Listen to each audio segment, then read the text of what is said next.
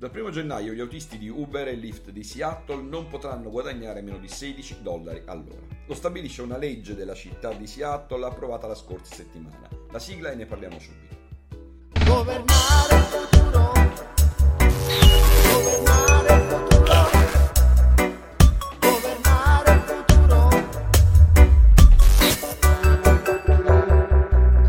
vista sono come sempre naturalmente diversi e la notizia sta facendo discutere negli Stati Uniti. Seattle tuttavia dopo New York e la California ha deciso, specie dopo la pandemia che ha rappresentato un duro colpo per la loro attività, non si possono lasciare gli autisti di Uber e Lyft, i due giganti del car sharing con conducente, alla mercé del business e rischiare di farli ritrovare senza un dollaro in tasca se pur stando per strada non trovano corso. Come a New York, la legge di Seattle stabilisce una formula per il riconoscimento ai driver di un compenso minimo per ogni viaggio, una combinazione di tariffe al minuto e al miglio che vengono aumentate di quello che è noto come il tasso di utilizzo o la frazione di ciascuna ora durante la quale i conducenti hanno un passeggero in auto. L'idea è che un tasso di utilizzo inferiore dovrebbe corrispondere a un tasso al minuto e al miglio più elevato per compensare i conducenti che sono meno occupati ma formula a parte il principio che conta e che giustifica questo caffè.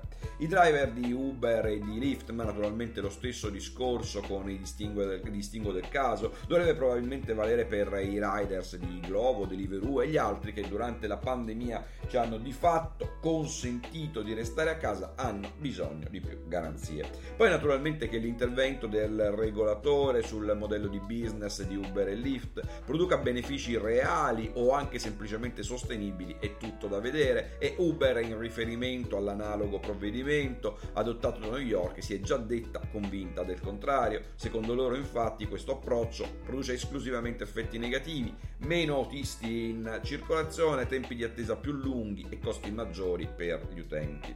C'è però e non è secondario un convitato di pietra al tavolo e sono i dati. I drivers come i riders in effetti oggi regalano alle società sotto il cui brand lavorano lavorano quantità industriali di dati straordinariamente preziosi e probabilmente un sistema, diciamo di revenue share, sul quale o in forza del quale il beneficio economico che i giganti in questione ricavano dall'utilizzo dei dati potrebbe valere a indennizzare in tutto o in parte chi quei dati produce guidando una macchina o uno scooter o pedalando in bicicletta. Questione complicatissima, per ora solo un invito alla riflessione, buon caffè e buona giornata. Thank you.